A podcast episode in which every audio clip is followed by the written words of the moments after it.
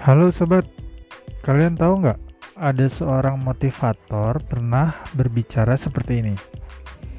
Saat Anda berada di tempat kerja, perbanyaklah sahabat. Make sense sih? Load kerjaan yang tinggi, target-target yang berjibun, pasti butuh suasana yang kondusif. Betul nggak? Yai dong.